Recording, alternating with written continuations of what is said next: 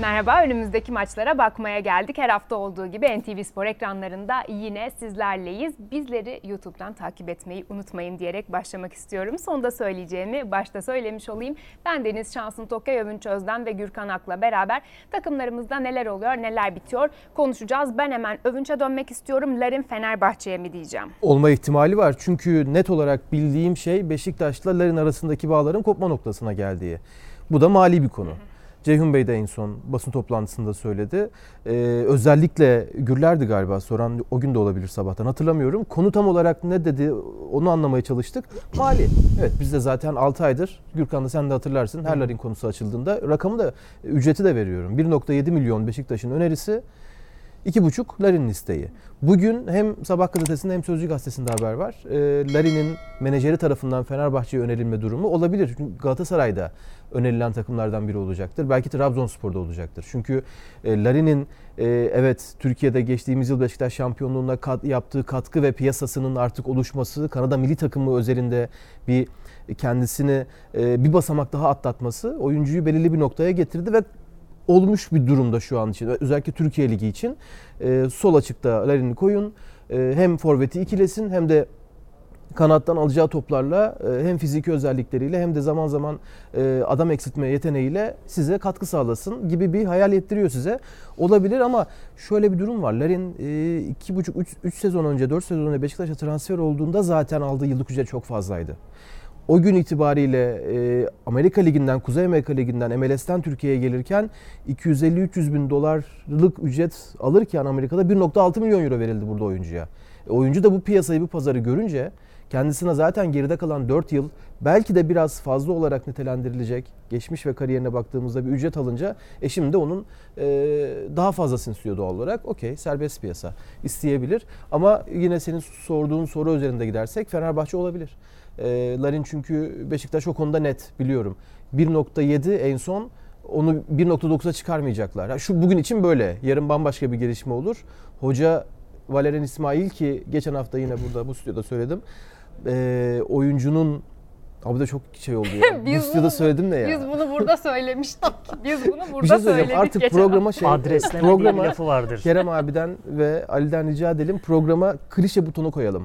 Yani böyle klişeye düştüğümüz anda bir ses çıksın anladın mı? Çünkü olacak gibi değil. Evet, ben ne kadar kaçmaya çalış, çalışırsak çalışalım o, o klişe kuyusuna düşüyoruz. Bu stüdyoda konuştum nedir? Ne konuşuyoruz? Ama bu koltukta söylemedin mesela. Bir bu arada bu stüdyoda konuşmadık. Aşağıda evet konuştuk. aşağıda konuştuk. Tamamen bir şey yani.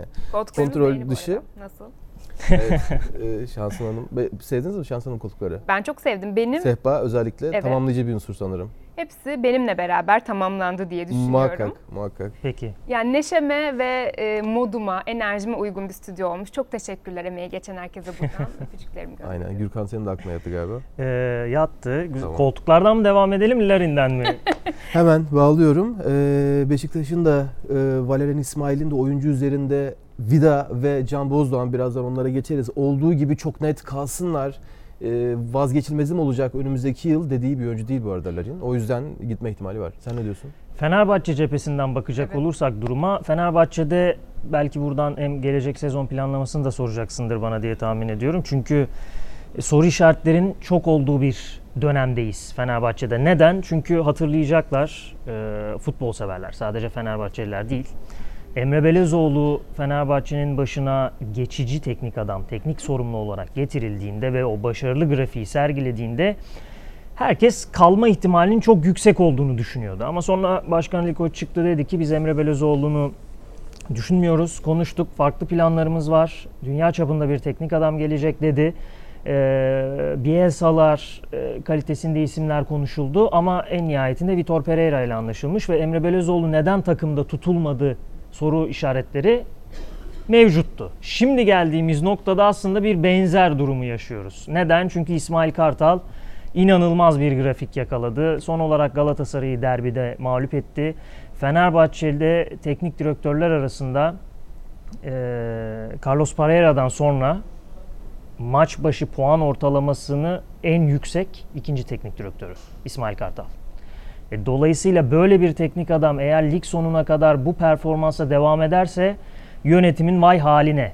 Çünkü siz evet yine hedefte dünya çapında tartışılmayacak bir teknik adam var. Joachim Löw ile görüştüğünüzü deklare ediyorsunuz, e, konuşuyorsunuz. Ama bütün planlamayı da e, yeni gelecek teknik adama göre yapmanız gerekir bu durumda. E, haliyle Kyle Larin evet menajerler özellikle transfer sezonlarında, transfer dönemlerinde diyeyim daha aktif olurlar, oyuncularını önerirler ama yavaş yavaş ligin sonuna geldiğimiz şu aşamada e, maliyetlerini belirten, şartlarını e, belirten e, teklifleri yaparlar kulüplere. Böyle bir oyuncumuz var düşünür müsünüz diye. Fenerbahçe'nin de şu anda Kayler'ini e, böyle yüzde yüz almamız gerekiyor. Evet bizim uzun süredir takip ettiğimiz bir isim gibi bir durum söz konusu değil. Menajerler önermiş, şartlar Menajeri, uyarsa. Evet, evet. Direkt kendi menajeri var. Evet yani. Beşiktaş'la ilgili sıkıntısı da var çünkü anlaşamamakla ilgili bir iş çıkmaza girdi. Aynen yani yeni bir kulüp arıyor kendine. E, dolayısıyla e, Fenerbahçe'de değerlendirecektir ama öyle çok istekli bir e, durumda olduklarını en azından benim aldığım bilginin bu yönde olduğunu söyleyeyim. Bir isim daha var. Sen Fenerbahçe'nin yapılanmasına devam etmeden hem Beşiktaş'la bağlantılı hem de Fenerbahçe ile bağlantılı bir isim olduğu için onu da övünçe sormak istiyorum. Talişka. Anderson Talişka'nın da adı Fenerbahçe ile anılıyor. Dedikodu mudur bu? Geçecek. e, Bugünlük konu değil bu. Beşiktaş'la anılması, Beşiktaş'a dönebilme ihtimalinin olması e, Türkiye'deki başka takımlara da dönebilme ihtimalini doğuruyor. Ben Beşiktaş mı dedim? Yok. Tamam Fenerbahçe dedim değil Evet mi? ben başka bir yerden e, biraz geli- geniş bir çerçevede anlatıyorum. Tamam ben göremedim o geniş çerçeve işte ben böyle baktığımdan. Geniş çerçeve içinde bir klişe bir tonu gerekti bu arada bana. E, Uykusuz diye mizah dergisi var hala değil mi? Evet. Orada bir klişe köşesi vardı unuttum ya yazarın adını da unuttum. Neyse haftaya bakarım çok iyiydi o belki oradan aklımda kaldı. Bu arada Neyse. gerçekten hala Klişelerden var nefret mı? eden adam böyle mesela bir konuşuyorlar. Konuşuluyor hani karikatür olarak. Birisi klişe bir cümle soruyor, söylüyor. Ee, diğerleri onu dövmeye başlıyor. Klişe kullandığı için. o karikatürü yazanlar şu anda özür diliyorum ama e, programdan çıktıktan sonra bakacağım. Bir sonraki Tamam. yayında da söyleriz. E, çok iyiydi. Sen bir şey diyordun. Ee, ne diyor? Ha, Talişka. ben senin kadar geniş Talişka. göremiyorum diyor. Tamam. Ben hemen e, ufkunu açmaya çalışayım sevgili Şansın Tokyay. E, Beşiktaş'a dönebilme ihtimali olduğu kadar Türkiye'deki diğer takımlara da döneme, dönebilme ihtimali var. Çünkü artık geçmiş yıllarda bir oyuncu kiralık olarak geldiği takımda performans gösterdiği zaman tekrar yurt dışına gittiğinde o takıma çok yakıştırılır ve diğer takımlar çok fazla o oyuncuya hani böyle yazılmayan bir kural gibiydi o. O transfere girmezlerden hem piyasa yükselmesin hem de ya Talişka Beşiktaş'ta oldu, Getson Galatasaray'da oldu, Lens Fenerbahçe'de oldu gibi olurdu. Ama son 10 yıldır işler öyle değil. Piyasa daha sert. Lens Beşiktaş girdi. E, tarihin büyük transfer yanlışlarından biri olsun. O döneme bakalım. 2017 için e, alabiliyor muydu? Aldı. Getson Galatasaray geçtiğimiz ikinci yarı, geçtiğimiz sezon ikinci yarısı çok iyi performans sergiledi. Galatasaray mı olur, Beşiktaş mı olur? Beşiktaş anlaştı, Beşiktaş aldı. Şimdi böyle bir durum da var artık yani. Kulüpler arasında o yazılmayan, konuşulmayan durum ortadan da kalktı. Olabilir o yüzden. Ama burada tabii ki yine aynı konuya geleceğiz. Talişka yıllık 8 milyon euro ücret alıyor. Türkiye standartlarında bir oyuncuya 8 milyon euro vermek e, hiçbir şey için bu kadar kesin ve katı konuşmak e, benim tarzım değil. Ama imkansız. Yani 8 milyon euro veremezsiniz bir oyuncuya. Talişka da kariyerini son 5 yıldır mali olarak kendi hayatını ve e, epey bir neslini kurtarmak üzerine kurmuş bir oyuncu. E, Benfica'dan gidişi, Beşiktaş sonrası Avrupa'ya gitme işi, Çin'i tercih edişi bununla ilgili. Ve bunu 30 küsür yaşlarında yapmıyor. 20'li yaşların başında yaptı. 24 yaşında yapmaya başladı bunu. Daha fazla para kazanmak için 24 yaşında ben Çin'e gideyimi tercih etti. Arkasından Arap Yarımadası'na gideyimi tercih etti. Oyuncunun birinci konsantrasyonu ki kabul edilebilir eleştirmiyorum. Tabii ki istediğini yapar. Daha fazla para veren bir, daha fazla ücret alacağı bir kulübü seçer. Size ne der? Ben bunu istiyorum. Olur biter. Ama bu e, durum oyuncunun bize bir taraftan da kariyer tercihini ve odaklanmasını da gösteriyor. Ha gelirse oynar mı? Oynar. Talişka ligin dengesini bozar. İki sene önce olduğu gibi, Beşiktaş'ta oynadığı ilk sezon olduğu gibi e, hiçbir şekilde e, kendisini memnun edecek ücreti aldığı anda e, gölgede beklemez. Talişka sorumluluğu alır, golünü de atar, asistini de yapar. Onu ben e, tahmin edebiliyorum. Fenerbahçe'ye gelir mi kısmında? evet. Yine Fenerbahçe ben cephesinden tabii bunların bakarsam- özelinde de gelebiliri konuşuyorum. Evet. e, Çok özür dilerim Gürkan, çok özür dilerim. Tabii Bu ki. konuda böyle net bir bilgim yok. Talişka Fener'le Fenerbahçe ile görüştü, anlaşma aşamasında değil. O yüzden biraz işin e, bilgisi dışında yorum ve hikayesine kaçtım. Bilgisi de olursa anlatırız önümüzdeki Tamam. günlerde. Bu yok en konuda azından. Fenerbahçe'nin dediğim gibi aslına bakarsanız yeni teknik adam gelmeden somut adımlar atabileceği bir durumda değiliz.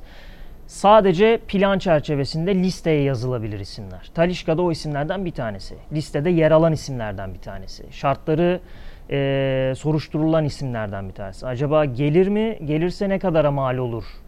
Şeklinde ismi yazılan isimlerden bir tanesi. Ama şu, şunu unutmamak lazım. Mesut Özil var. Çok ciddi bir şu an takımın en fazla kazanan oyuncusu Mesut Özil. İrfan Can Kahveci var o bölgede. E Arda Güler'i oraya monte etmeye çalışıyorsunuz. Yeni bir yıldız diyorsunuz, çıkartmaya çalışıyorsunuz. Mert Hakan 10 numara pozisyonunda da oynayabiliyor, 8 numarada da oynuyor. Ya orta saha rotasyonu o kadar kalabalık ki şu an. Tabii ki Talişka'yı net bir 10 e, numara oyuncusu ya da orta saha oyuncusu olarak düşünmüyoruz. Yani kanatta da oynar o, ön tarafta da da oynar, santrfor pozisyonunda da oynatırsınız. Her türlü yer bulabilirsiniz. Ama e, eldeki maliyeti de daha doğrusu eldeki masrafları da bir düşünmeniz lazım. Ben Mesut Özil konusunun çözüme ulaşmadan bu tarz majör, yüksek maliyetli, e, şimdi Talişka gelip Fenerbahçe 2 milyon euroya imza atmaz. E, dolayısıyla bunların çok konuşulabilmesinin mümkün olması için eldekilerin durumunun netleşmesi lazım. Bunu da zaman gösterecek. İşte e, Fenerbahçe önce Joachim Löw konusunu açıklığa kavuşturduktan sonra ancak isimlerle ilgili somut adımlar atılabilir. E, Talişka konusu bu şekilde. Listede ama somut bir girişim şu an yok. Peki e, Emre Belezoğlu üzerinden İsmail Kartal'ı da yorumladın. Hı. Övünç sen bu konuda ne düşünüyorsun? Yani tekrar bir İsmail Kartal'ı kenara koyup işte Löv'le devam etme ya da o e, Emre Belezoğlu'nu gönderirken biz dünyaca ünlü marka bir teknik adam getireceğiz mantığıyla hareket etme. İkinci defa aynı hataya düşmek mi olur sence? Şimdi tekrar e, ben bunu söyledimcilik olacak ama İsmail Kartal ilk geldiği dönemde konuştuk sizlerle. Ben İsmail Kartal'ın teknik direktörlüğünü e, ispatlamış biri olduğunu ve Fenerbahçe'de başarılı olabilme ihtimalinin olduğunu söyledim ve bu olursa ne olacağını da konuşmuştuk. E şu anda oldu. Yine. İsmail Kartal Fenerbahçe'ye e, hadi hocam bir bak bakalım gibi gelen biri değil ki 10 yıllık teknik direktörlük geçmişi olan ve Fenerbahçe'de çalışan, bu deneyimi yaşamış bir teknik direktördü. Şampiyonluğa yürümüş. Evet, e, geçici olmayan bir teknik direktördü ve başarılı oldu. Bir şekilde e, Mesut kadro dışı kaldı, Valencia kadro dışı kaldı. Oyuncuları ve takımı e, kendine inandırdı, ikna etti. Bunları yapabilecek biri. Fenerbahçe geçmişi olan bir teknik adam. Hı hı. Oradaki e, formanın, forma ağırlığının, antrenmanın Fenerbahçe ile maça çıkma ne demek olduğunu bilen bir isim olduğu için hemen oyunculardan geri dönüş de almaya başladı. Bu çok zor bir seçenek. Yani Şimdi Koku öncesi Aykut Kocaman kalsa mıydı gitse miydi gitti Koku geldi kayıp bir sezon. Ersun Yalal'la devam edildi. Arkasından tercihler yapıldı. Ee, başlanan Pereira oldu. Emre Belezoğlu gitsin mi kalsın mı gitti. Ee, yerine farklı bir tek... Ah karıştırdık. Emre Belezoğlu sonrası Pereira gelmişti. Hı hı. Evet. Ee, Emre Belezoğlu sonrası Pereira geldi. Abi Emre kimle çalışmıştı ya? Kimin sportif direktörüydü Emre Belezoğlu? Emre Belezoğlu görevdeyken, sportif direktörken, teknik Beni direktör. de bulandırdın şu an. Koku. Koku değil ya. Hayır Koku değil. ya. Koku daha eski ya. ah. Ama yani böyle biliyorum. Türk Hoca işte. Türk Hoca yaklaşık 3 milyon tane. Ersun Yanal mı? Hayır. Ersun Yanal sonrası ya. Aa tamam Aa, şu anda delireceğim şu anda herkes. Tamam şansım lütfen lütfen sakin ol. Ama Dur hatırlarız ya biraz. Telefona bakmadan bu Alanya'dan geldi ya hoca. Ya şey Erol Bulut ya. Oh be. Düştüğümüz krize Erol bak. hocam çok özür dilerim. Alanya'dan geldi. Bunun Erol Bulut'la alakası Ne kadar çabuk unutmuşuz Erol Ama hak, yani ama bak oradan gol attı hemen ne kadar çabuk unutmuşuz e hocayı. O kadar dinamik ki çünkü sürekli değişiyor, sürekli bir şeyler yer değişiyor. Evet, oradan sonra Erol Bulut'la yola başlandı. Emre Belezoğlu geldi. Yok biz seneye yeni bir rota çizeceğiz. Emre Belezoğlu'nun daha zamanı var. Şimdi yapılan tercihler ve sonuçları ortada ve Ali Koç başarısızlıkla geçen bir 4 yılın bitişinden bir tercih yapmak zorunda. Ali Koç'un 4. yılı bitiyor. Başarı gelmeden Fenerbahçe 9. yılına girecek şampiyon evet. olmadan. Bu nedenle zor ee, ama biz Fenerbahçe yöneticisi değiliz. Karar verecek onlar. Bizim düşündüklerimizin 5-6 kat daha e, alternatifini düşünüp ona göre bir yön vereceklerdir. Burada konu şöyle. Yönetim açısından şu an çok net bir tablo var. Ee, İsmail Kartal şu an bir seçenek değil.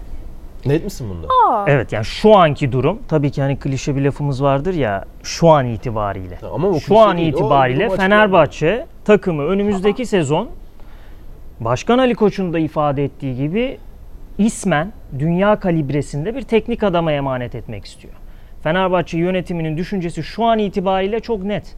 Ha görüşmeler neticesinde hala anlaşma aşamasına gelinmemiş olur.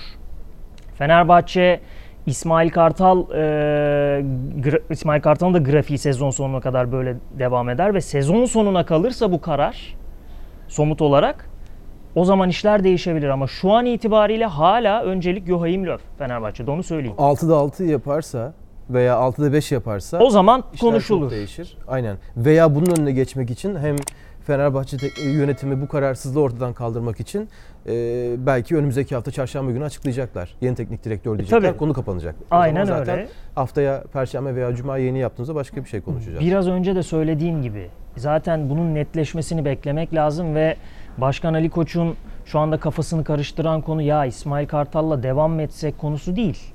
Birkaç adayla görüşülüyor. Bunu söylemiştik. Joachim Löw ve Jorge Jesus bunlardan bir tanesi. Jorge Jesus hatta şöyle bir ifadesi var. Sayın Başkan'ın. Birisi e, paraya bakıyor. Sadece para konuştu bizle. Birisi proje odaklı. Proje odaklı olan Joachim Löw, para konuşan Jorge Jesus. Bu kadar net ifade edeyim. Ve e, Joachim Löw'ün de bu ilk sıraya çıkmasını sağlayan konu. E bir de tabii ki yan unsurlar var. Mesut Özil gibi bir değer var elinizde. Onu tekrar kazanabilecek şu anda herhalde en yakın hoca Joachim Löw'dür Mesut'u kazanabilecek tek kişi de Mesut bu arada. Evet tabii kendisi buna karar veriyor her zaman ama e, teknik direktör anlamında böyle. Dolayısıyla o tablo şu an itibariyle net. Yani Joachim Löw'le her konuda anlaşma sağlanırsa Fenerbahçe'nin hocası e, Fenerbahçe'nin düşüncesinde işte biz İsmail Kartal'la devam etsek mi gibi bir soru işareti yok şu an. Hala Löw'ü ikna etme çabaları sürüyor Fenerbahçe'de. Peki burayı bu. topar toparlamadan yani Fenerbahçe'yi toparlamadan bir de stoperleri Avrupa'dan markaj diye bir not almıştın Fenerbahçe'nin stoperlerine. Hani oradan da bahsedelim istersen. Evet yani e, Atilla Zalay ve Kim Min-jae özellikle ikisi e, diğer oyuncularına da Ferdi Kadıoğlu'na da ilgilenen oldu ama o sözleşme uzattığı için artık rafa kalktı. E, çok astronomik bir teklif gelir onu bilemeyiz e, diğer oyuncularda. E, Min-jae konusunda 15 milyon euronun üzerinde teklifler konuşuluyor Fenerbahçe'ye geldiği. E, çok somut net kağıdı yönetimin önüne süren bir teklif şu an itibariyle yok. Sadece nabız yoklaması şeklinde e, fiyat soruşturma denilen bir adım vardır. Oyunlardan bilirler. İşte futbol menajer oyunundan. E, o aşamada resmi teklif boyutunda değil ama eğer Fenerbahçe e, 15-18 bandı aralığında tamam biz veriyoruz derse yarın gider Minje. Öyle söyleyeyim. E, Atilla Zalay konusunda ilk başlarda e, ne kadar bir buçuk iki ay öncesine kadar çok daha somut e, hareketler vardı. Fiyatını soranlar, e, Zalay'ın menajeriyle irtibata geçenler. Ama şu anda biraz daha durulmuş durumda o konu. Ama sezon sonuna geldiğimizde yine Minje'deki ilgi Zalay konusunda da artış gösterecektir. İki oyuncunun da ciddi talipleri var ama Fenerbahçe yönetimi iki oyuncuyu da Minje'yi bir tık daha önde olmak üzere takımda tutmayı düşünüyor. Eğer çok böyle cezbedici bir teklif gelmezse yani nedir bu 20'ler bandında bir teklif gelmezse tutmak istiyor çünkü bir iskelet oturtması gerekiyor Fenerbahçe'nin de. Şimdi Minje'yi e, satmanız durumunda yerini doldurabilmeniz çok çok zor yani bunu Fenerbahçe yıllarca yaşadı. İşte Kea geldi, Kea gitti, yeri zor doldu. İşte Bruno Alves zamanında Alves yeri zor doldu. Stoper kolay bulunabilen bir şey değil. Ee, o yüzden biraz daha sezon sonu beklenecek. Yani somut teklifler beklenecek. Bu arada bir şey diyeceğim. Kim Min-jae'nin yerini bence şu anda doldurabilecek hiçbir takım yok. Ligin en iyi stoperi açık ara bence. Bilmiyorum. Hiçbir oyuncu yok. net net Oyun, takım mı dedim? net katılıyorum. Evet. Hayır aslında takım demek istedim pardon. Çünkü şey dedin ya Fenerbahçe Kim Min-jae'nin yerin, yerini dolduramaz diye Tamam. Gürkan dedi. Ben dedim ki hiçbir takım şu Ha, anda pardon, Kim tamam. Min-jae'nin yerine koyacak bir stopere Affedersin. sahip değil. Ya Yanlış- mutlaka scoutingle bulabilirsiniz Çok belki. hızlı düşünüyorum tamam mı? Tamam. Çok hızlı düşündüğüm için bazen o kadar hızlı konuşamıyorum yani. Tamam, okey, okey. O bakımdan belki e, ifade eksiklikleri olabilir. Yok yok yazılı olmadığı için sözlü olduğu için virgül yoktu ben o yüzden yanlış anladım. Ya scoutingle mutlaka yerini doldurabilecek bir oyuncu bulursunuz. Minje'yi bundan bir sene önce bir tanıyor muyduk? Hayır. Adını duyan var Ama mıydı artık Türkiye'de? vazgeçemem ondan. Yani Onu artık gözlemciler unutamam. biliyordur. Ee, dolayısıyla yeri bir şekilde belki doldurulabilir ama bu kolay olmaz. Hazır bulmuşsunuz işte. En azından şampiyonluk hedeflediğiniz önümüzdeki sezonda E tabi elinizde Artık tutmanız gerekiyor artık. önceliği- Sürekli değişken bir kadro. bu sezon için Hoca değişiyor, oyuncular değişiyor. oyunculardan alacağı bonservis değil. Evet. Artık o şampiyonlukla ilgili bir derdi Ee, var. Cumartesi 20.30 Göztepe maçı var Fenerbahçe'nin. İstersen hazırladın. Eksik var mıydı Fenerbahçe'de? Fenerbahçe'de e, eksik yok. Sadece Mesut Özil ile Ozan Tufan kadro dışı konumunda bir de? İrfan Can Kahveci sarı kart cezalısı. E, eksik yok demek de çok doğru olmaz. Yani Mesut Özil ile Ozan Tufan kadro dışı olduğu için pek saymadım ama İrfan Can'ı unuttuk orada. Sarı kart cezası var. Valencia'da ne var? Valencia'da bir problem yok. Kadroda olur mu bu hafta? Kadroda olur. Geçen hafta da Galatasaray derbisinde de kadrodaydı. Yedekler arasındaydı ama 11'de beklemiyorum yine Hmm. ben. Çünkü Tamam. Serdar'ın performansından memnun İsmail Kartal.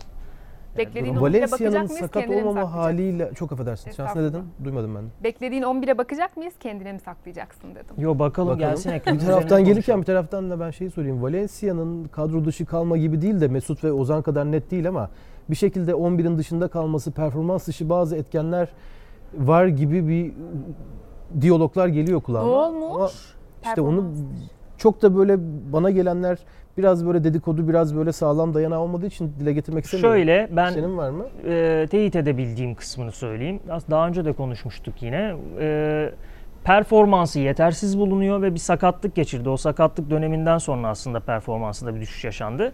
Ve sonrasında kadroya giremediği için aldığı süreden memnuniyetsizliği var Valencia'nın. Hmm, Yani benim ilgili- evet belki serzeniş ben diyalog Hocanın kısmına çok hakim değilim. olmadan bazı tercihlerde bulundu ve hoca buna İsmail Hoca biraz tepki gösterdi ve daha sonra o tepki gösterme sonrası ikili barışamadı, bir özür dileme olmadı ve iş buraya geldi diye tamamen muğlak ifadelerle dolu Evet hatırlıyorum doğru. ama Gazetelere de yansımıştı ama ben bu bilgiyi teyit edemediğim için e, Bende de teyit yok. Yani bakalım. ama performansa bağlı ve aldığı süre konusundaki sıkıntılardan dolayı Valencia'yı 11'de izleyemiyoruz. Belki bu önümüzdeki günlerde değişebilir. Ama artık yavaş yavaş ligin sonuna geldik ve Serdar Dursun gerçekten tam bir e, karakter koyuyor ortaya. Yani evet gol katkısı e, sallantılı. Bir atıyor bir atmıyor ama e, şu an birinci santrforu Serdar Dursun. İsmail Kartal. Aynen. Zaten o da e, hocaya teşekkür etmişti derbiden sonra flash röportajda. işte İsmail Hoca'dan çok beslendiğini düşünüyor belli ki. Biz de görüyoruz zaten. Gözünü seveyim şu 11'ini bir verdi. Ha, Ben ek- ek- şeyde yok mu? Tamam söyleyeyim. bir e, şey Altay. Hah geldi. Altay, Osay Samuel yine aslında beklediğimiz tandem. Burada Serdar Aziz yerine Zala'yı görme olasılığımız var bu hafta. Çünkü bir e, dönemdir yedekti. Zalay sakatlığını atlattıktan sonra o risk alınmak istenmedi. Serdar da çok iyi performans göstermişti. E, Şimdi burada önemli olan unsur şu. Zaten kadro derbide de gördüğümüz kadronun bir benzeri. İrfan Can Kahveci'nin cezalı olduğunu düşündüğümüz tabloda soru işareti şu. Arda Güler mi oynar? 10 numara pozisyonda Mert Hakan sağa mı geçer? Yoksa Ferdi tercihinde mi bulunur İsmail Kartal? İsmail Kartal'ın Ferdi Kadıoğlu'nu kanatta oynatmak istediğini, açık pozisyonda oynatmak istediğini çok net biliyoruz. Bunu defalarca kez ifade etti. Ferdi'nin bir sakatlığı yok. Sadece bir dinlendirildi e, iki antrenman öncesinde. E, dolayısıyla e, Ferdi'nin 11'de olma ihtimali var. Ama burada Mert Hakan'ı Ferdi'nin yerinde Arda'yı da 10 numara pozisyonunda görürsek şaşırmam. Tablo bu. Yani Bak- çok fazla bir değişiklik olmayacaktır muhtemelen. Yani işte cumartesi 20.30'da yarın e, göreceğiz. Siz bu programı ne zaman izliyorsanız ona göre e, bakarsınız nasıl şekillenmiş 11'i Fenerbahçe'nin Göztepe karşısında. Sivil Beş- tişörtünü Prag'dan mı aldın şans? Evet Prag'dan aldım. Hiç belli olmuyor. beğendim. Hiç Prag yazmıyor hiçbir tarafında. 2017'de Evet. e, Avrupa Kadınlar Basketbol Şampiyonası'nda Türkiye Basketbol Federasyonu'ndan çalışma arkadaşım Kubilay'la ona da buradan selam göndereyim. Görevliydik Prag'da. Aynen. Aynı sweatshirt'ten almıştık. Artrak'a gidip. Beraber aynı tişörtü gi- giyip buluştuğunuz günler Ama mu? yok gün- giymedik beraber. O Basketbol Federasyonu'nda beraber çalışırken bir kere giyip gelmişti o işe. Hani ben de aa ben de giyeyim diye He, esprisini hatırladım. yapmıştım ama Allah'tan öyle bir şey yapmadık. Güle güle giy şansın. Teşekkür ederim ya. Teşekkürler ayrıca da dikkatin içinde. Hoşuma Yok gitti. dikkat edecek bir şey yok. Biraz Gözüne Prag yazısı büyük ya o yüzden. Özel bir dikkat gerekmiyor. Beşiktaş'la alakalı bir Sörlot tur gidiyor. Sörlot da dedi ki ben kimseyle görüşmedim Türkiye'den. E öyle. Kendi adına öyle. Charlotte'un şu anda çıkıp da yeni sezon için evet Beşiktaş'a gidiyorum. Trabzon'la anlaşacağım mı acaba? Durun bakalım Leipzig'e dönerim diyecek durum yok. O da görmeye çalışıyor. Ben Charlotte'un çok kararlı olduğunu düşünmüyordum. Tekrar Türkiye'ye dönme konusunda. Çünkü Trabzon'da yaşadığı o bir sezon ve oraya bir basamak olarak kullanması doğal olarak oyuncunun ve sağlam bir basamaktı o. Oradan 20 milyon Leipzig yaptı. Oradan sonraki düşüşü tekrar Türkiye'ye dönüşü iki sezon içinde e, biraz zor gibi geliyordu bana. Bunu Ceyhun Bey'e sordum. Ceyhun Kazancı ile basın toplantısı salı günüydü. Orada 12 Nisan'da konuştuk. Ee, yo öyle bir durum yok dedi. Charlotte'la diyalogları var çünkü biliyorum. Charlotte'un Türkiye'ye gelmem veya tekrar Türkiye'de oynamam gibi bir e, ruh hali yok en azından. Tercih edebilir dedi. Bu yüzden biraz daha e, transferin olma ihtimali var. Oyuncu da bir şekilde buraya adapte olmaya hazır ama şimdi Leipzig e, bonservis bedeli alarak oyuncuyu gönderme niyetinde. Bir kez daha kiralama niyetinde değil. Çünkü sanırım onlar da e, Charlotte üzerinde yaptıkları yatırımın başarısız olduğunu ve o pozisyonu, o yatırımı belki oradan gelecek maliyeti başka bir oyuncuya yapmak planlamasındalar. Ee, geçen sene kötü, bu sene İspanya'da olmadı. Kabul edilebilir onlar için. Belki Leipzig 2 yıllık bir planlama koyuyordur her oyuncu için. O yüzden bonservis işi de işin içine girince Beşiktaş adına Türk, Türkiye'deki tüm, tüm takımlar adına çok ciddi bir problem çıkıyor.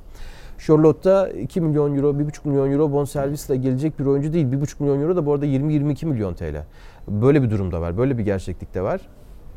Türkiye'de kazandığınız 10 maç karşılığı, prim karşılığı yani. Öyle bir durum var. 1,5 milyon euro ona tekabül ediyor. O yüzden bonservis işi Beşiktaş'ı zorlayabilir ama Beşiktaş oradaki bütçeyi ayırıp bununla ilgili planlamada yaparsa eğer Charlotte'a e, biraz abi yani tabir kullanacağım. Gözünü karartıp Charlotte'u almayla ilgili bir tasarrufta bulunursa belki 4-5'lere çıkabilir ama bugün için çok net konuşacağımız bir konu değil. Evet temas var, evet diyalog var. Beşiktaş'ın listesindeki oyunculardan biri ama biraz evrilmesi lazım işin. Peki onun Türkiye'ye dönerse önceliği Trabzonspor olacak diye bir madde hatırlıyorum. Onu da sordum. Ben Hı-hı. bu maddeyi tabii bilmiyorum. Ee, Ama bu çok Ceyhun konuşuldu Kazancı, yani. Trabzon tarafına sorduğumuzda biraz böyle bir gizemli bir halmiş gibi Değil konuşuluyor. Mi? Var ama siz bilmezsiniz. Durun bakın biliyoruz ama söylemeyiz gibi. Belki kendi adlarına böyle bir politika izliyorlardır. Çok açık etmek istemiyorlardır. Ceyhun Bey de bunu söyledi. Basın toplantısında sordum yine ben.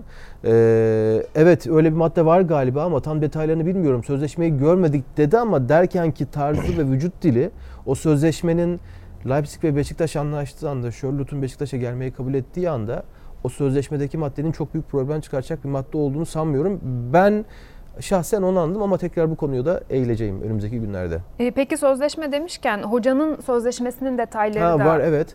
E, güzel bir ee, başlık olur şu an. Aynen. Şimdi tazminatı ile ilgili tazminatı var mı yok mu konuşuluyor. Bu Türkiye'de için Türk futbolu için önemli e, çekici konulardan biridir. Mesela Yurt Sergen Hoca'nın gelen... yoktu.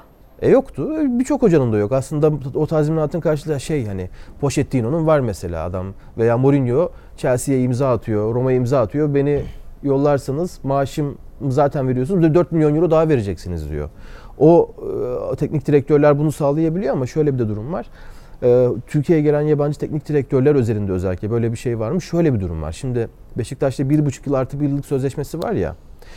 Eğer Beşiktaş önümüzdeki sezon sonu şampiyon olursa o sözleşme otomatik olarak uzuyor zaten. Önce bunu söyleyelim. Hmm. Sözleşme direkt 2 yıl olacak. Hem hocanın İsmail'in kabul ettiği hem de Beşiktaş yönetiminin onayladığı bir durum bu. Şampiyon olursak sözleşme iki tarafında onayına bakmadan bir yıl daha uzayacak. Bunun dışında eğer işler kötü gitti. E, hocanın sözleşmesi 8 maç artı bir yıldı ya. Onu hadi bir buçuk yıl diyelim. Bir maç 8, bir, bir yıl 8 maç diyelim. E, bunun karşında da 1.2-1.3 milyon euroluk bir ücreti var. Devam edildi. Önümüzdeki sezon başlanıldı. Ekim ayı geldi. İşler terse gitti. Kasım ayında yollar ayrılmaya karar verildi ve hoca istifa etmedi. Beşiktaş yolları ayıracak. Kasım ayından sezon sonuna kadar kalacak 7 aylık birim var ya Mayıs hesap et lütfen. Kasım'dan Mayıs'a kadar 2024 Mayıs'a kadar e, 2023 mü? 2023 Mayıs'a kadar 7 ay var ya o 7 aylık ma- maaşının yarısı hocanın tazminatı olacak. 7 ayda hoca 800 bin euro bir ücret hak ediyor diyelim ya. Hocanın tazminatı 400 bin euro. Tamam. Sözleşme böyle. Yani eğer Valerian İsmail görevinden görevine son verilirse önümüzdeki yıl bu sene artık öyle bir şey olacağını sanmıyorum. Yeni sezon için tekrar bu ihtimali göz önünde bulundurarak söylüyorum. Kalan maaşının yarısı hocanın tazminatı. Aynı zamanda hocanın 4 milyon euroda bir serbest kalma maddesi var. Yani kendisi belki çok iyi bir iş yaptı. Önümüzdeki Ocak ayı itibariyle bir anda talep gören bir teknik adam oldu Avrupa'dan. Bir Avrupa kulübü böyle bir ücret ödeyip hocaya da sormadan, Beşiktaş'a da sormadan, hocaya tabii soracaklar. Beşiktaş'a sormadan hocayla sözleşme imzalayabilirler. Şimdi Bu detay bu. pardon hocanın istediği ve istemediği oyuncular var. Ha- Hafiften biz de fark etmeye anlamaya başladık. E söyledik geçen hafta bunu. Zaten Oğuzhan, Gökhan Töre ve Mehmet Topal'la sözleşme uzatılmayacak. Bir 10 gün, bir hafta öncedir e, konuştuğumuz konu. Bu netti. Yavaş yavaş daha ortaya çıkmaya başladı. Hoca bunu deklare etmedi. Beşiktaş da deklare etmedi ama gidecekler. Artık sözleşme imzalanmayacak. Yani Beşiktaş'ta yeni sezonda olmayacak 7 oyuncu şu anda var. Laiç, Lens, Douglas, Ensakala, Oğuzhan, Mehmet Topal, Gökhan Töre. 7 oyuncu kesin olarak önümüzdeki sezon Beşiktaş'ta olmayacak. Bunlarla sözleşmeleri bittiği için yeni sözleşme zaten dördüyle kadro dışı imzalanmayacaktı. Üçüyle de yeni sözleşme imzalanma planı yok. Oğuzhan gidiyor. Oğuzhan 10. sezonunda Beşiktaş'ta. Maşallah. Ne yaptı Oğuzhan? 10 sezonda İlk sezonda Üç şampiyonluk- büyük beklenti yaptı. bir Türkiye Kupası, bir Süper Lig var. Arsenal'den büyük umutlara geldi. Ee, o umutların da karşılığını vermeye başladı geldiği dönemde Bilic'le hayal ettirmeye başladı Samet Hoca'yla. Yavaş yavaş üstüne koyarak devam ederken milli takıma da gitti. Hollanda maçı orada golünü de attı. Yetiştiği ülkeye, altyapılarda formasını giydiği ülkeye golünü de attı. Bir e, yetenekli bir oyuncunun kurması planlanan hayali gerçekleştirmek üzereydi ama çok keskin bir düşüş yaşadı. 5 sezon önce 2017 yılı itibariyle ayağa kalkamayacak bir düşüş yaşadı. Son 5 sezonda Beşiktaş'a katkısı neredeyse hiç yok. Hiçbir şampiyonlukta başrolde değil. Hiçbir e, oyun galibiyetinde, derbi galibiyetinde başrolde değil. Çok da uzatmayalım. Beşiktaş son e, 10 sezonda ki bu arada bir sezonda devre arası Feyenoord'a transfer olmuştu. Onu çıkaracağım. 463 resmi maç oynadı son 10 sezonda. 2012-2013 sezonundan bu yana. Oğuzhan bunların 310'da forma giydi. Oğuzhan'ın kaçırdığı maç adedi 135. Ee, şeye gittiği maçları çıkarıyorum. Feyenoord'a gittiği dönemi çıkarıyorum. O zaman 445 oluyor. 135 maçı kaçırdı. 310 maçta 218'i ilk 11 olmak üzere 35 gol 35 gol 62 asisti var. Ee, artık gidecek. Türkiye'den istekleri var Oğuzhan'ın. Başakşehir, Trabzonspor olabilir. Ben Ama Başakşehir'de ben Hollanda'ya, Oğuzhan'ın. gitmeyle Yani ilgili fikri olduğunu duyuyorum. Şöyle gözlerimi kapatıyorum ve Oğuzhan'ı Başakşehir'de Valla görüyorum. öyle görüyorum gerçekten. Ama Hollanda'ya dönmeyle ilgili fikri var diye de duyuyorum. Kendisiyle bir süredir konuşmadım. Uzun süredir de konuşmuyorum. O yüzden direkt sormadım nereye gidersin, ne yaparsın diye. Ee, maç sonlarında da e, karşılaşamıyoruz. Hollanda'ya dönebilir ama. Peki İstanbul dışında Anadolu takımlarına gider mi acaba? Yani Anadolu takımı İstanbul dışında Beşiktaş'ta 5 yıldır motive olup oynayamayan bir oyuncuyu hangi Çok planlamayla transfer eder bilemiyorum. O, o biraz zor geliyor bana. Ee, bir de şu 10 kulübün 5 farklı ülkeden yanlış hatırlamıyorsam. Ha bu Rıdvan'a isteği Evet var. Rıdvan'ı isteme Ülkeleri var. sayalım hemen. Belçika, İskoçya. Hollanda. E, Hollanda on- değil. 10 ülke mi? Hayır. 6 ülkede 6 ülkeden Ben sayamayacağım. Bugün, bugün itibariyle Rıdvan'ı ciddi anlamda transfer listesine almış durumda. Ee, bu nasıl 10 ülke 6 takım? E araştırıyoruz yani. Tersi 6 ülke bu 10 takım. mesela bir dakikalık bir haber bizim televizyonda ya veya internette 30 saniyeniz ayıracağınız Evet. zaman okuyacağınız bir haber ya. Bu bizim mesela benim kendi adıma koşup 3 günümü alıyor mesela. Hmm. Nasıl 10 tane kulüp, 6 tane ülke öyle yazılıyor ya. E baba ben bunu 3 gün araştırdım mesela. Anladın mı? Netleştirmeye çalıştım yani. 4-5 farklı yere sordum yani. O doğal olarak hani ben e, işte çok yoruldum, emek verdin demiyorum. İşin adı bu. Ama biz bunu yaparken bir araştırma ve bir e, teyit süzgecinden geçiriyoruz.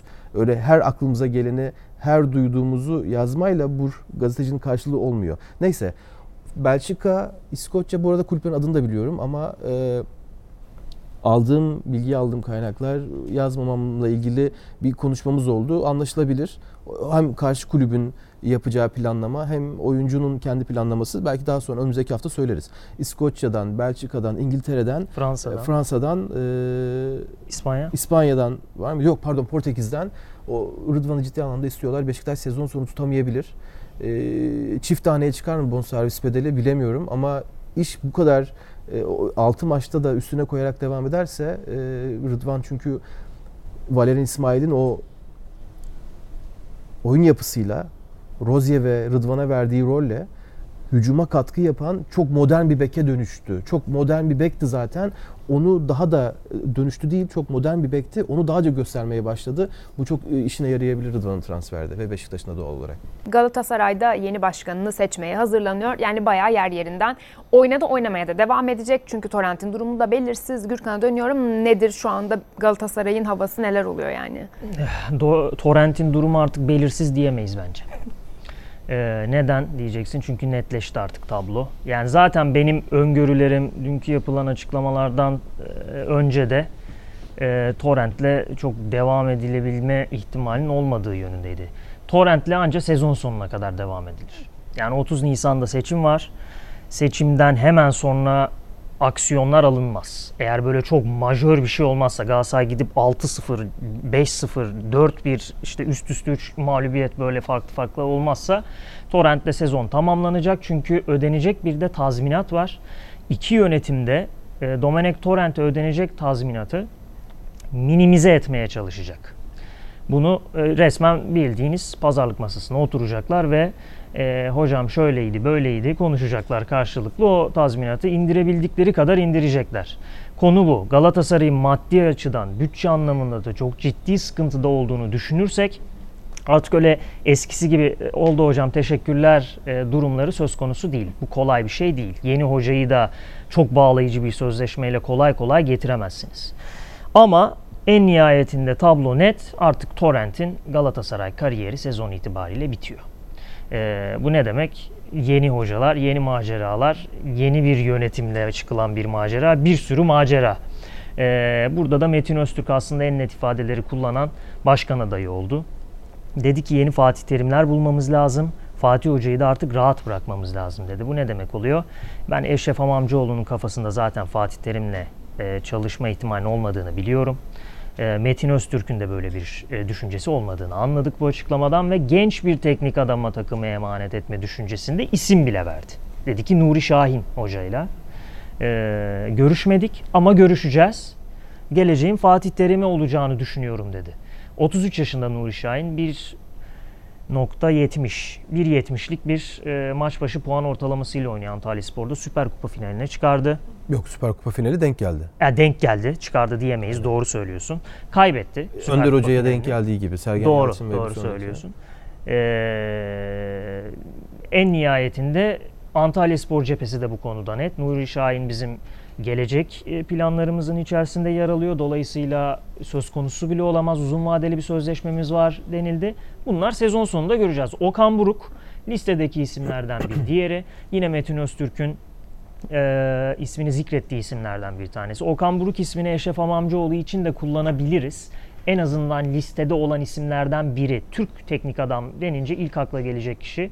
İki e, tarafta da iki adayda da Okan Buruk ismi listede yer alıyor. Ama Eşref Amamcıoğlu'nun Burak Elmas'la girdiği seçim yarışında, geçmiş seçimde listesinde iki Alman teknik adam vardı. Ve çok yüksek olasılıkla o iki Alman teknik adamdan birine takımı emanet etme düşüncesindeydi. Eşref Amamcıoğlu ekibi. Ee, anlaşırdı, anlaşamazdı onu bilemiyorum. Bu e, döneme geldiğimizde de yine ben Eşref Hamamcıoğlu cephesinde önceliğin yabancı teknik adam olduğunu e, bilgisini edindim. Ama isim zikretmiyorum. Aslında var e, bir isim özellikle aklımda. E, ama seçimi beklemek daha sağlıklı olacaktır. Çünkü bununla ilgili yüzde yüz teyit etmeden isim vermek istemiyorum. Ee, onun dışında tablo bu ama e, Okan Buruk ismi de hem camiayı bilen hem camianın okey vereceği, rahatlıkla okey vereceği bir isim bence. E, iki adayın da listesinde o da olursa şaşırmayız. Bir şey diyeceğim. Burak Yılmaz Galatasaray'a mı dönüyor, Beşiktaş'a mı dönüyor? Yani bu Burak Yılmaz üzerinden konuşmalar çok büyük soru işaretleri yaratmaya başladı bende. Bir de ben Burak fanıyım ya. Ya ne zamandır? Her zaman niye? Okey tamam özür dilerim. Ne, ne münasebet ya Allah Allah. bu nasıl Mesela bir Hayır, 17 belli bir beri mi? takımda oynadığı dönem itibariyle mi? Attığı bir gol itibariyle mi? Hayır. Peki şansın. Galatasaray cephesinde cevap çok açık bu konuda. Galatasaray şu an bir arafta. Hı hı. Haliyle şu oyuncu dönüyor, şu planda, projede düşünülüyor gibi böyle bir durum yok. Transfere dair hiçbir şey konuşulmuyor Galatasaray'da şu an. Konuşulamaz. Yönetim değişecek. Bütçe belli değil. Yani dolayısıyla birilerinin e, gitmesine de kararı siz veremezsiniz. Verirseniz de gelecek yönetime belki de kötülük yapmış olursunuz. Haliyle ne gelecek oyuncu ne gidecek oyuncular Galatasaray'da şu an gündemde değil. Burak Yılmaz kariyerinin ilk kez serbest kaldığı dönemini yaşayacak. E, Lille sonrası ama 36 yaşında yaşayacak bunu. O yüzden tercih hakkı çok fazla yok. Türkiye'de konuşulur. Burak Beşiktaş'a gelsin mi, Galatasaray'a transfer etsin mi? Bir hayal ettirir, bir yıl, iki yıl kadroda kalsın ama Burak'ın planları biraz farklı. E, Arap Yarımadası'na girebilir. E, Dubai'den e, bazı temasları var. E, Kuzey Amerika Ligi'ne gidebilir. MLS'e değil mi? MLS'e gidebilir. E, bir ihtimal onlardan istediği ortamı bulamazsa Türkiye'ye dönebilir ama e, önceliğinin Dubai ve e, Kuzey Amerika MLS olduğunu biliyorum. E, bakalım önümüzdeki günlerde Burak'la da tekrar bir konuşup soracağız durum ne yapacak ne edecek Bence diye. de ilk etapta paraya bak. Ama Lille'de kalmayacak. Yani o, onu da ben Son- baktım. son sözleşme gibi Şöyle bir şey evet çünkü. son kontrat ama Burak biraz da 20 yıldır üst düzey futbol oynayan bir oyuncu. Hele Çin yaptı. Çin'de 7-8 Ya biraz bana yorulmuş gibi geldi o yüzden dedim. Yok iyi olan adam bırakır. Burak bırakmayacak. Öyle bir durumu var. O çünkü hala o enerjisi var onda. Burak 5 yıldır e, şeker tüketmiyor. E, saat 9'dan sonra ayakta değil Burak. Yani hani diyoruz ya 36 yaşında ve Burak çok uzun süre adele ve kasık sakatlığıyla boğuştu. Galatasaray döneminde özellikle. 5 maç çok iyi oynardı. 6 maç yoktu. Onu aşmak için inanılmaz bir e, inanılmaz derken yine burada klişe Bizim butonuna basalım. inanılmaz ya. Hayır bu inanılmaz kelimesini kullanmak adet oldu da ne inanılmaz yani. Dur var ya inanılmaz bir şey yani. Ee, artık besin dengesini ve beslenmesini çok iyi ayarlayan bir oyuncu haline geldi. Şeker yemiyor, şeker tüketmiyor, meyve, meyve bile yemiyor şeker kullanmamak için. Galiba bunlar da uykusu düzeni oldukça e, yerinde. E, bu da oyuncunun sakatlanmadan 36 yaşı ve daha sonrasını kendine hayal ettirebiliyor. O yüzden bakalım Dubai'ye gidebilir. E, Dubai'ye giderken de yalnız gitmeyebilir deyip önümüzdeki programlara Hmm. bir soru işaretiyle bir gizemdir böyle bir meraklanma Severim. merak eden etsin. Bu Severim. arada Galatasaray'la ilgili hani hoca konusunu konuştuk. Yeni yönetim gelince sadece hoca değişmeyecek. Ee, Luis Campos, Sensibile isimleri var da Sensibile sportif direktör, Sensibile'ye güle güle. Eğer Eşref Amamcıoğlu seçilirse Sensibile'ye %100 güle güle. Çünkü Cenk Ergün olacak. He, Ee, öyle sportif direktör. Bunu deklare de etti. Aynen. Ee, Luis Campos'la ilgili danışmanlık görevi de sonlanır diye tahmin ediyorum. Çünkü orada da Burak Elmas'la bir ikili ilişki var. Belki konuşur iki başkan adayı da Luis Campos değerli bir isim bizde de çalış derler. Onu bilemem. Uysalları izledin mi Gürkan? Baştan sona değişecek ama Galatasaray. Uysalları izledim. He, bitirdin mi tamamen? Bitirdim. Sevdin mi? Yani Arada kalma değil mi? Karar veremedi. güzel, izlettiren bir dizi. Ee, Netflix kalitesinde de olduğunu düşünüyorum. Birkaç Tabii, tabii, prodüksiyonu şey yüksek. dışında. Yani birkaç sahne dışında. Bazı sahnelerinde sıkıldım ama keyifli izlettiriyor yani. Benim de gitgellerim var. Ama yani çok da şey değil. Bir daha izlemem herhalde bir kere. izle- Ha bu arada ama Uğur Yücel var. Uğur Yücel olduğu Evet bir evet sen zaten izlettin kaçırmam. bana. Ee, Uğur Yücel olduğu bir yapımı kaçırmam zor. Uğur Yücel olduğu için zaten izledim ama okey. Bir şey Benim soracağım. Bir daha izlemem derken e, devam etse yani se- yeni sezon gelse izlemem. Yok bazen çok sevdiğim için Ha. bir daha ya izleyebiliyorum. mesela ben Lord of the Rings'i seriyi 12 kere falan izlemişim. Seriyi. O ama sevme değil artık delilik. Onu Yok o izlemek. fa- fanlık işte o. Tabii. Şey şansın bahsediyor ya fanlıktan. Şansı sen sevdin mi Uysalları? Ben izlemedim. Ah.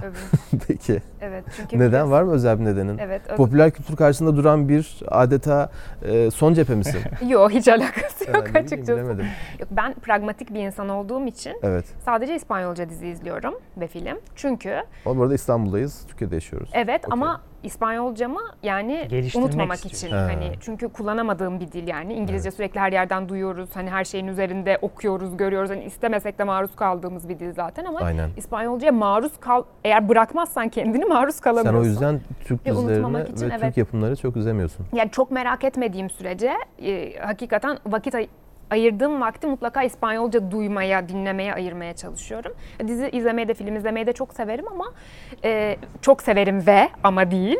O yüzden oraya yönelttim yani. Bu arada ben Türk sineması delisiyim. Hani onu da söyleyeyim. Hatta Ama mas- İspanyolca izliyorum Türk sinemasını diyormuş E, mesela. çok komik. Aynen. Al yazmalım. Et enter İspanyolca. Ha, hiç alakası bile yok yani. Sen şu an Peki. Yeşilçam'dan E, bahsediyorsun. Türk ben sineması derken aklıma Tamam. da geliyor. Senin aklına o gelebilir ama Şansın ben Hanım, master aklıma o da geliyor dedim. Ya o yine geliyor bak demedim. kavga çıktı. Hayır ama tam Yine olarak ne ifade ettiğimi gerilmiş. tam olarak duymadığın için söyledim. O da geliyor dedim. Ben Sen. master tezimi Yeni Dalga Türk sinemasında alt sınıf temsili üzerine yazdım. Ve gidiyorsun İspanyolca filmler izliyorsun. Ama ne yapayım İspanyolcamı unutmamam lazım. Peki o bunun kadar çaba sarf baş temsilcileri kim? Ee, şöyle en çok bilinenler Nuri Bilge Ceylan ve Zeki Demirkubuz'dur. Ama aslında Reha Erdem'le başlamıştır akım. E tabi. Reha Erdem evet biraz Yeşim nasıl Meşaleyi yaktı. Buralara geldik. Harbiden ya niye e, buralara gelinir ya o Ya, işler olur. oldum bir anda. Ha, Zeki Demirkubuz'un en çok sevdiğin filmi hangisi? Ben- İkinizin de? Ee, ilk e, yapımı olan C Blok benim için çok özel bir yerdir. 1994. Ama o mesela C Blok'u diğer yapımlarından biraz ayırır. Çünkü o E, biraz tabii ki. denemesi gibi görür yani. E, öyle. Ama ben ilk C Blok'u izledim. Aynen. Çoğu kişi ilk Kader'i izlemiştir. Çünkü en popüler o zamanlar e, 2003. 2010'larda ben bu master tezini yazarken ki ben master tezimi 2010'da yazdım. Tamam. En popüler yapım yani herkesin bildiği yapımı Kader'di. Çünkü Kader yanlış hatırlamıyorsam 2008 olması 2003. lazım. Bence daha geç. Bakarız yine yayından Bakarız. sonra şimdi uzatmayalım. Bizlerle olduğunuz için çok teşekkür edelim. O zaman burada kapatmamız gerekiyor. Vaktimizin sonuna gelmişiz. Ben çok üzülüyorum ama haftaya görüşene kadar hoşçakalın demek durumundayım.